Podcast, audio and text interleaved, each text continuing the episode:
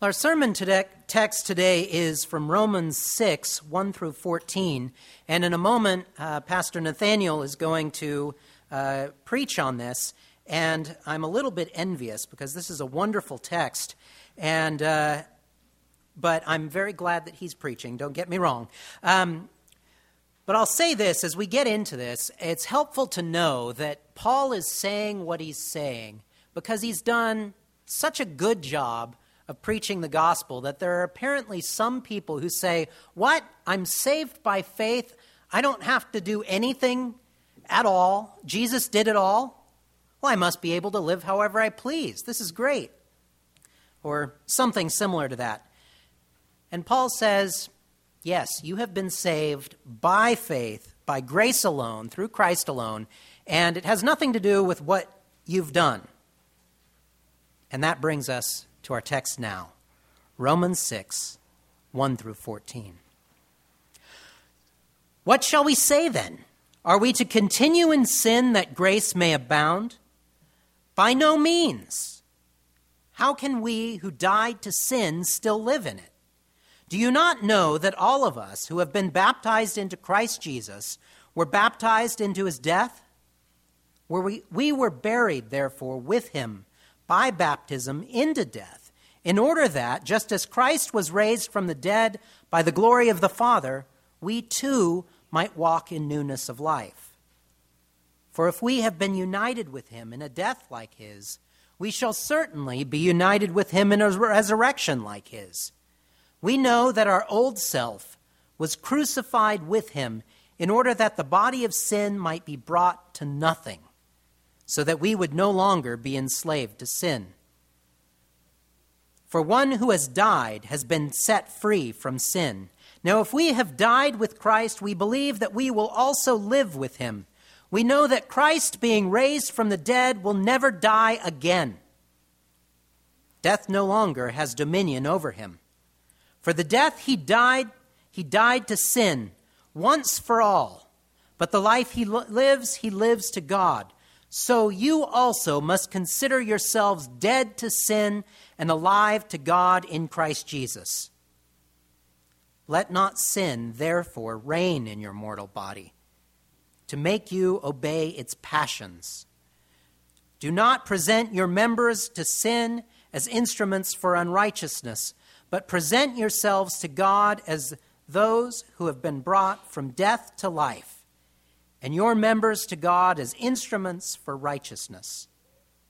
For sin will have no dominion over you, since you are not under law, but under grace.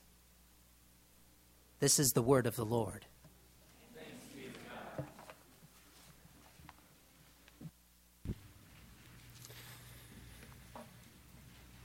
Thanks, Brandon. Uh, thanks for your prayer as well. I've feel like it's sort of all been said, and uh, I'm hesitant to add anything more. Uh, I'd love to hear you preach on this passage. I know this is your department, but uh, I'll see if we can find some stuff out of it together. Uh, let me pray for us briefly. Lord, thank you for your word. Thank you for your people. Thank you for this conversation. We still need your spirit. I pray that you would make us alive today, that the blind would see, that the deaf would hear, that the lame would leap for joy. Lord, we need your help. You've promised this to us. Uh, help us today. In Christ's name we pray. Amen. Uh, when I was in elementary school, uh, my school had a science fair every year, which I loved. And when I was in fourth grade, my dad did the coolest thing that any dad could ever, ever, ever do. He helped me, really, he uh, did himself. He, he built a little model steam engine for me to show at the fair. We used a, a tank as a boiler and a camp stove to heat the water, and then he took uh, an air compressor from a, uh, a truck and somehow he moved some stuff around inside so that instead of compressing air, it worked the other way, and you could like make the wheel turn, and it was the coolest thing I had ever seen ever. And uh, so, spring of my fourth grade year, I'm getting ready for the science fair, and uh, I'm in our garage just adoring my new science fair steam engine, and it was on this, these heavy blocks of wood with this heavy tank and this heavy air compressor. And so I was putting it back into its place in the garage, pushing against all this weight. And all of a sudden, in the back of my leg, was this sharp pain running up and down the back of my leg, which I had never experienced before. And so I collapsed in pain on the ground. Mom, my leg! So she comes running out in the garage. What's going on? I don't know. It hurts. It hurts so bad. And she looked at me. She said, Do you have a leg cramp? And I said, I don't know. It just hurts. So she told me to grab my foot and pull it back. And I said, No, that would hurt so bad. And she kept telling me to do it. So finally, I reached out, uh, grabbed my foot, pulled it back. Ah, instantly better. I'd never had a leg cramp before, ever. How would I know that the one thing that in my mind would be the most painful thing to possibly do was the one thing I could do to help myself, uh, to set myself free from this pain?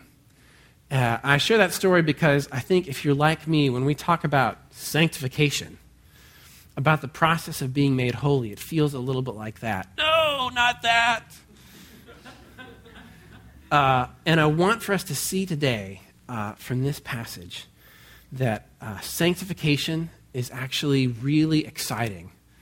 Uh, it's hopeful and joy filled. It is the possibility for us to move from death to life. Uh, it is the one thing that, even though it hurts, will set us free and ultimately set us free uh, from pain. As as a pastor, this is the most exciting thing about my job is that when I meet with you uh, over time, I've gotten to do this with some of you already, I see you change. I see the Lord working in you and you growing, and it is what keeps me going. It's the most exciting thing about my job.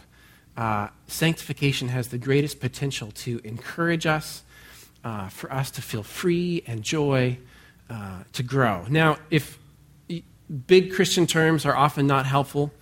Uh, what's going on is that we're in the middle of a short three sermon series on the big, long ification words justification, sanctification, and glorification. Uh, last Sunday, if you were here, Todd talked about justification, which is the teaching in the Bible that if you are in Christ, if you believe in Christ and have been baptized into Him, you are completely set free from the guilt of sin, that there is nothing to worry about. It doesn't depend on what you do. Uh, you are set free from all the sins you've committed. You have set, been set free from all the sins you are going to commit. It's exciting. Uh, next week, Todd gets to preach on glorification, which is the teaching that at the end of the age, everything will be set right. Everything will be restored in heaven. Our loved ones will come back. We will all be the way we should be. Lions and lambs will lie down together. And so when Todd asked me to preach on sanctification, my first thought was, man, you get the fun ones. uh, because what sanctification means, sanctification comes from the word sanctify, which means holiness. Sanctification is the process of becoming holy. Uh, or as I like to put it, the process of becoming more beautiful. The process of becoming the way that we should be, for things to be restored. But of those three, it's the one that we get to see happening now. Uh, and so I want to set uh, two main things before us. One, that sanctification is fundamentally a movement from death to life. And then, secondly, I want to talk about how it happens, which is most of what this passage has to say. Um, but we're going to start off talking about the movement from death to life. I just want us to, before even digging deeply into the passage, to reflect for a minute on the fact that the metaphor, the message that Paul uses about sin, is death. And when he talks about sanctification, the way he describes it is newness of life. That this painful process of saying no to sin and yes to holiness is really a movement from death to life. If you see in the beginning of our passage, what shall we say then? Are we to continue to sin that grace may abound? By no means. How can we who died to sin still live in it? Do you not know that all of us who have been baptized into Christ Jesus were baptized into his death? We were buried, therefore, with him by baptism into death, in order that just as Christ was raised from the dead by the glory of the Father, we too might walk in newness of life. and then if we fast forward to verse 10, he sort of sums up For the death he died, he died to sin once and for all. Uh, Paul, as Brandon pointed out, is answering the question oh, so if we're so forgiven and it's so free, and, and we don't have to clean ourselves up to be forgiven, why clean ourselves up? And there's multiple ways that he answers. Uh, this is, but part of the answer is that uh, the whole point is to, is to become free from the death that is sin.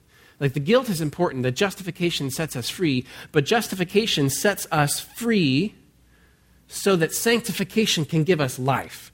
That sanctification was still the goal, that we could be set free from the death of reigning sin. The theme of referring to sin as death uh, has a long history in the Bible. It actually starts in chapter 2.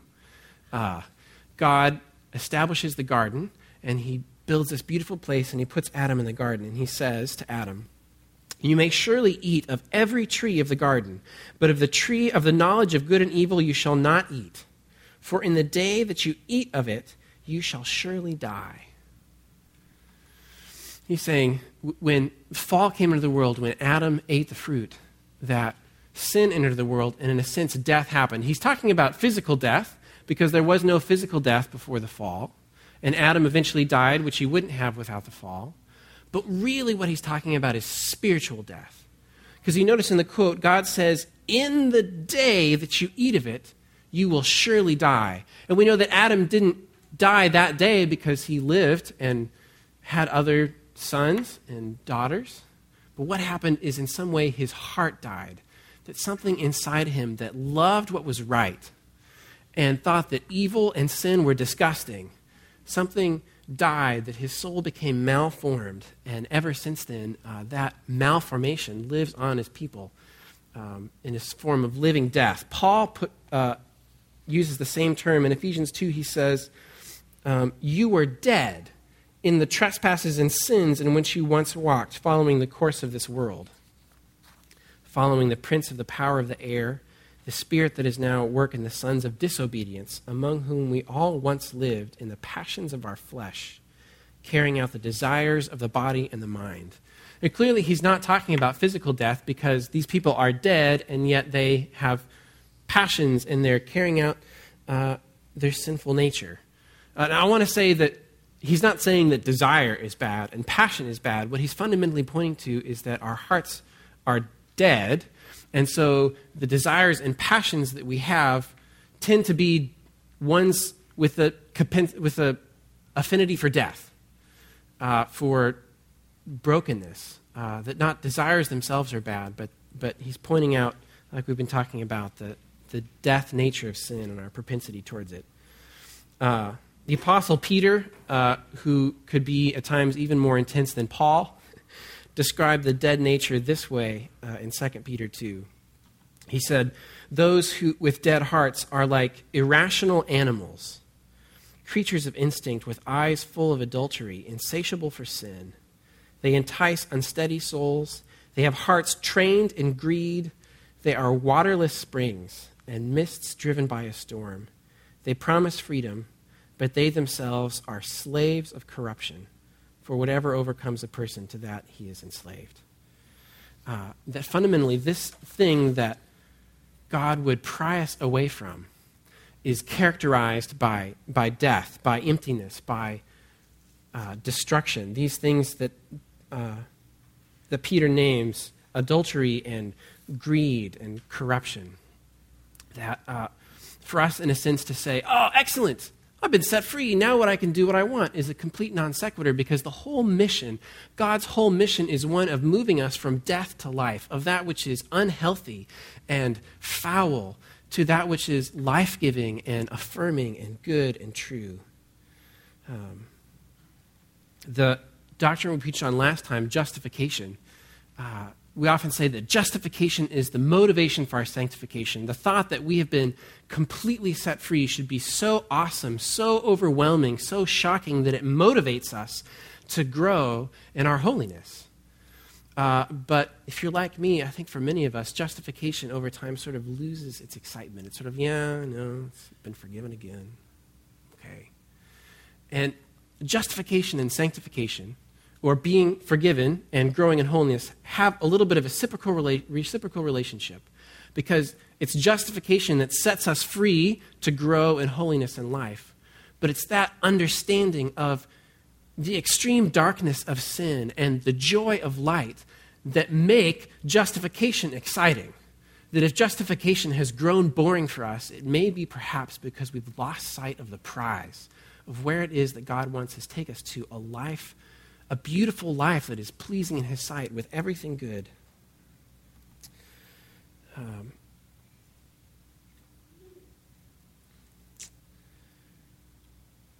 Peter's language uh, to me, uh, where he says that they are uh, they promise freedom, but they themselves are slaves of corruption, sounds a lot like addiction.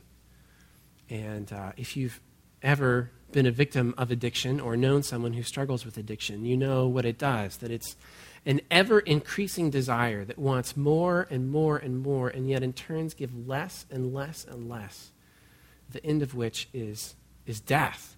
Sometimes literally, uh, sometimes of relationships, sometimes just of our heart and soul and faith. Um, these are the easy forms of death to see. Uh, if you are like me, and you grew up in the church, uh, we know that obvious sins like uh, sexual addiction and addiction to drugs are bad. And so we keep those aside or hide them, and we are better at presenting ourselves as clean. But I want us to see that uh, sin, especially in the church, darkness uh, takes on more subtle, more tricky forms that are easier to hide. Uh, our fellowship group has been studying the gospel centered life uh, from World Harvest Mission. And this last week, uh, we got to this exercise called self assessment orphans versus children. Uh, and the concept is that when we embrace God as our Father, we know that we are children and we live out of freedom and we love holiness. And conversely, when we don't embrace justification, we act like orphans, as if we have no father. Uh, and so we have these subtle sin tendencies. And then it asks you, it gives you a list of orphan behaviors and son and daughter behaviors. Uh, so here's some of the, the orphan behaviors that were more convicting for us. Um, these are, uh, I would say, manifestations of death. Uh, lacks vital daily intimacy with God, lives on a success or fail basis, needs to look good, depends on self to fix problems, is defensive when accused of error or weakness, needs to be right, has a critical spirit, tends to compare self with others the. Here were some of the son and daughter behaviors, I would say life giving things set before us in the gospel. Content in relationships because you are accepted by God. Freedom from making a name for yourself is teachable by others, is open to criticism because you rest on Christ's perfection able to take risks, even to fail, doesn't always have to be right. Doesn't that just smell like life? It's convicting, but yet it's beautiful at the same time. To be free to try things and fail, to be free from comparing myself to others. This, this is what Christ has set before us in sanctification. Moses, upon giving the whole law to the people, the very last thing he said when his ministry ended, he said, I have set before you today life and death. Choose life, that you and your offspring may live, loving the Lord your God, obeying his voice, and holding fast to him, for his is your life and length of days. Ah. So the law is set before us, it, it convicts us of our sin and drives us to Christ, but it's also a picture of what life looks like. And if we miss it in the law, we have to see it in Christ. That Christ, when he came, see, Paul's analogy here is that sin is death, but Christ, we've been baptized and raised into Christ's life. So Christ's life is our image of what true life looks like. The Apostle John said of Jesus, That which was from the beginning, which we have heard, which we have seen, so it was real, it was concrete, which our hands have touched concerning the word of life. The life, that's Christ, was made manifest, and we have seen it. And we testify to it and proclaim to you the eternal life, which was with the Father, and which he has made manifest to us. And he said in the beginning of his Gospels, In Christ was life. The light, the life was the light of men. The light shines in the darkness, and the darkness has not overcome it. The Word became flesh and dwelt among us, and we have seen his glory. Glory is of the only Son from the Father, full of grace and truth.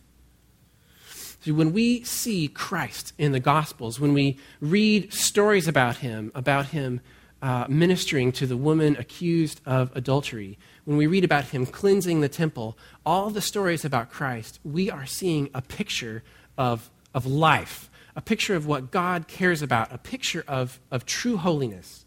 That if we as believers love God, we love his son, and we love what he loves, we delight in it. It's beautiful, and we long to move forward for, towards it and take part in it. And the flip side, if we reject it, if we receive forgiveness, but don't embrace a life of ever increasing holiness, we're not just rejecting a creed or a truth or a tradition or a congregation of people, we are rejecting the very person of Christ and God's own nature. Uh, that there's, there's no stepping away from holiness without stepping away from Christ Himself. I was uh, contemplating this morning on my drive in what it means to delight in Christ and his nature and what holiness looks like. And then suddenly I remembered uh, where it is that my beard came from. Uh, I was 24, had just graduated from college, and I was totally in love with the band Death Cab for Cutie from Seattle. Uh, if you're not familiar, that's okay. It's kind of a Seattle thing. Uh, but I was in love with this band. They were so cool. Their music was awesome. And so one day I was uh, cruising the internet and I was watching one of their music videos, the song that had just come out. And uh, Ben, the lead singer, had a little bit of stubble on his face. And I thought to myself, somewhere down in my heart, that is cool. if Ben is going to do that, maybe that would look good on me too. And so about a week later, there it was. And here it remains. And uh, whatever the source of my beard, it's a picture of, I want to be like that. I love that. I want to take on part of that. What I see that doing, that's what I want to look like. And that's what sanctification is it's delighting in Christ's nature, in the perfection of holiness. Uh, so, how is this going to happen? Because if I stop here, we're in trouble. I don't want to pile coals upon your head um, to whip yourselves into being sanctified, because as we pointed out, we aren't holy because of our dead hearts. The great tragedy of the Old Testament is that Moses set before the people of God life and death, and they chose death. That they were not able or willing somehow to move towards life. Uh, that's why I chose earlier our reading from the book of Jeremiah. That uh, Jeremiah was a prophet uh, in the time of the exile, where God had um, disciplined his people by sending them away from their homeland. It's a time of great crisis.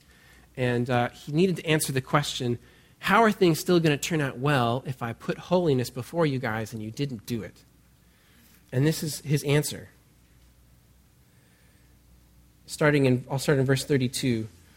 Not like the covenant that I made with their fathers on the day that I took them by the hand to bring them out of the land of Egypt, my covenant that they broke, though I was their husband, declares the Lord. For this is the covenant that I will make with the house of Israel after those days, declares the Lord. I will put my law within them, and I will write it on their hearts. And then I will be their God, and they shall be my people. The idea is that because God's people were unable, because of their deadness of hearts, to move towards life, God had to actually work within their hearts and bring life, to write the law not on tablets of stone, but in our hearts and our guts, so that we would know it and love it and do it. Ezekiel, a prophet from the same period, put it perhaps even more powerfully. I believe he was communicating the same message. He said, God spoke through him, saying, I will sprinkle clean water on you, and you shall be clean from all your uncleanness, and from all your idols I will cleanse you. So that's justification. All that grossness encrusted upon you from sin, I will wipe that all off. But now listen to this. And I will give you a new heart. And a new spirit I will put within you. I will remove the heart of stone from your flesh and give you a heart of flesh. And I will put my spirit within you and cause you to walk in my statutes. So that was the promise given in the Old Testament that that would be the solution, that, that holiness, that life in God's people would finally come when He moved within their hearts. And so people longed for it for generations, and then Christ came. And now we're going to return to our Romans passage because this is really what Paul's talking about. And I want you to see if the passage doesn't pop now. What should we say then? Are we to continue in sin that grace may abound? By no means. How can we who died to it still live in it? Here's what he's saying. Not, if you keep sinning, that's stupid. What he's saying is, no, it is impossible by the nature of the case for that to be so. If you have died to sin, you won't live in it because Christ has put his spirit in you and has made you alive. It is impossible by the nature of the case for you to continue in sin. That perhaps sounds a little bit unbelievable. Maybe it should, but it, it, that's, I'm telling you, that's what he's saying. How can we who died to sin still live in it? Do you not know that all of us who have been baptized into Christ Jesus were baptized into his death? We were buried, therefore, with him by baptism into death. It's a statement of fact of something that happened in the past. It can't happen more than it already happened. In order that just as Christ was raised from the dead by the glory of the Father, we too might walk in newness of life. For if, we if we have been united with him in a death like his, we shall certainly be united with him in a resurrection like his. And he goes on spinning out that thought. But this is the idea that if you are a believer, if you have your faith in Christ, just as certainly as you have been forgiven all of your sins, his spirit is within you, and you will not continue on in sin like you did before. Now, I know that if you know yourself that you still have sin, that's why we confessed our sins. But hear me out. You do not love darkness the way you once did. And you love life more than you used to. And 10 years from now, it will be even more so than it is now. It is your destiny, it is unavoidable. It is what Christ has promised that he will bring about because it's his mission. Um, it doesn't happen all at once, it happens gradually. Uh, I think sometimes we shortchange ourselves by judging on too short of a time scale. Oh, I struggled with it last week and I still struggle with it now. But let me ask you this just think for yourself for a second. How do you feel like you're doing now, spiritually, compared to how you were a year ago? How about five years ago? I hope that that's encouraging. Uh, it's encouraging to me as a minister as I see him working in you, that it's inevitable, and there will be ebbs and flows. It comes and goes. We'll have periods of, of darkness, sometimes for years. But Christ has promised, first and foremost, that he will do it, he will bring it about. Uh, an illustration I'll borrow from someone else, I don't even remember where it comes from, is that sanctification is like D Day. That we know from history that uh, in World War II, that leaders both in Germany and in the Allies knew that if the Allies were able to establish a beachhead in France and hold onto it, that the war would essentially be over. And so that's the way it happened. Uh, on D Day, the Allies established a beachhead in Normandy, and I bet that some of you know what day that happened on. Does anyone know? Shout it out. June 6, 1944 is D Day. Does anyone know VE Day? August 14th. Yes, somebody had it. Does anybody even know what VE Day means? V, in fact, I think it was in May. It was in April. I don't remember. I don't, I don't know where it is. VE Day is Victory in Europe Day. That's the day the war ended. But it's less memorable to us because we know that once D Day happened, the war was over. Except that it wasn't, because another 10 months had to pass by, and battles were fought, and tens of thousands of men died. But in a very real sense, the outcome was determined. And sanctification is like that, that once Christ's Spirit comes into your heart and brings life, the war is over. And continuation in sin is impossible. Now, there's going to be battles and skirmishes, there'll be death and loss, but the outcome is secure. So, what do we do? Well, there's a couple action verses in here. Take a look at verse 11. So you also must consider yourselves dead to sin and alive to God in Christ Jesus. So, what I'm telling you is the number one thing for you to do in your fight against sin is to believe that this is true. Now, it's true whether or not you believe it, it's a statement of fact that this is what Christ does. But if you embrace your justification, your full forgiveness in Christ, and you can, because of that, bring your sins to Him and say, Christ, you are on a mission to root out death and darkness from my life, but it's still here. What are you going to do about it? And to have that boldness, to not hide it from Him, but to bring it before Him and to ask, to look, to see what He's already doing about it. You can join Him in the place where He's struggling against your sin. If you are aware of your sin, it's because He's already brought it up to you. When I meet with people and they say, Pastor, I am struggling with a sin and I'm so concerned, I also am concerned, but I'm also immediately not concerned. Because I know that they wouldn't be concerned if Christ wasn't at work. That it's not normal for a human being to be concerned about sin, that that only happens when Christ's at work. Uh, so I want you to see this as confidence and hope. And the second is to join him. There's work for us to do in joining him in what he's doing. Look at verse 12. Let not sin, therefore, reign in your mortal bodies to make you obey its passions. Do not present your members to sin as instruments for unrighteousness, but present yourselves to God as those who have been brought from death to life. So you have been brought from death to life learn more and more how to live like it and how to respond to what Christ is doing. Uh, I want you to know that as your pastor, uh, I have on my computer uh, a software, an internet monitoring software that catalogs everywhere I go on the internet and uh, categorizes them all uh, from greatest to least by raciness and then it mails that list to two of my best friends so that they know every week what I've looked at on the internet. Because I'm a man. I'm a human being, and I need that help. And it is, it's not death or humiliation for me, it's life. To know that that's there, to have that shield, to have that reminder, the protection, and my friends who are looking out for me. And uh, if that's not too much for me as your pastor, it shouldn't be too much for you uh, as well that uh, our struggle on the internet is just one of many struggles we have today.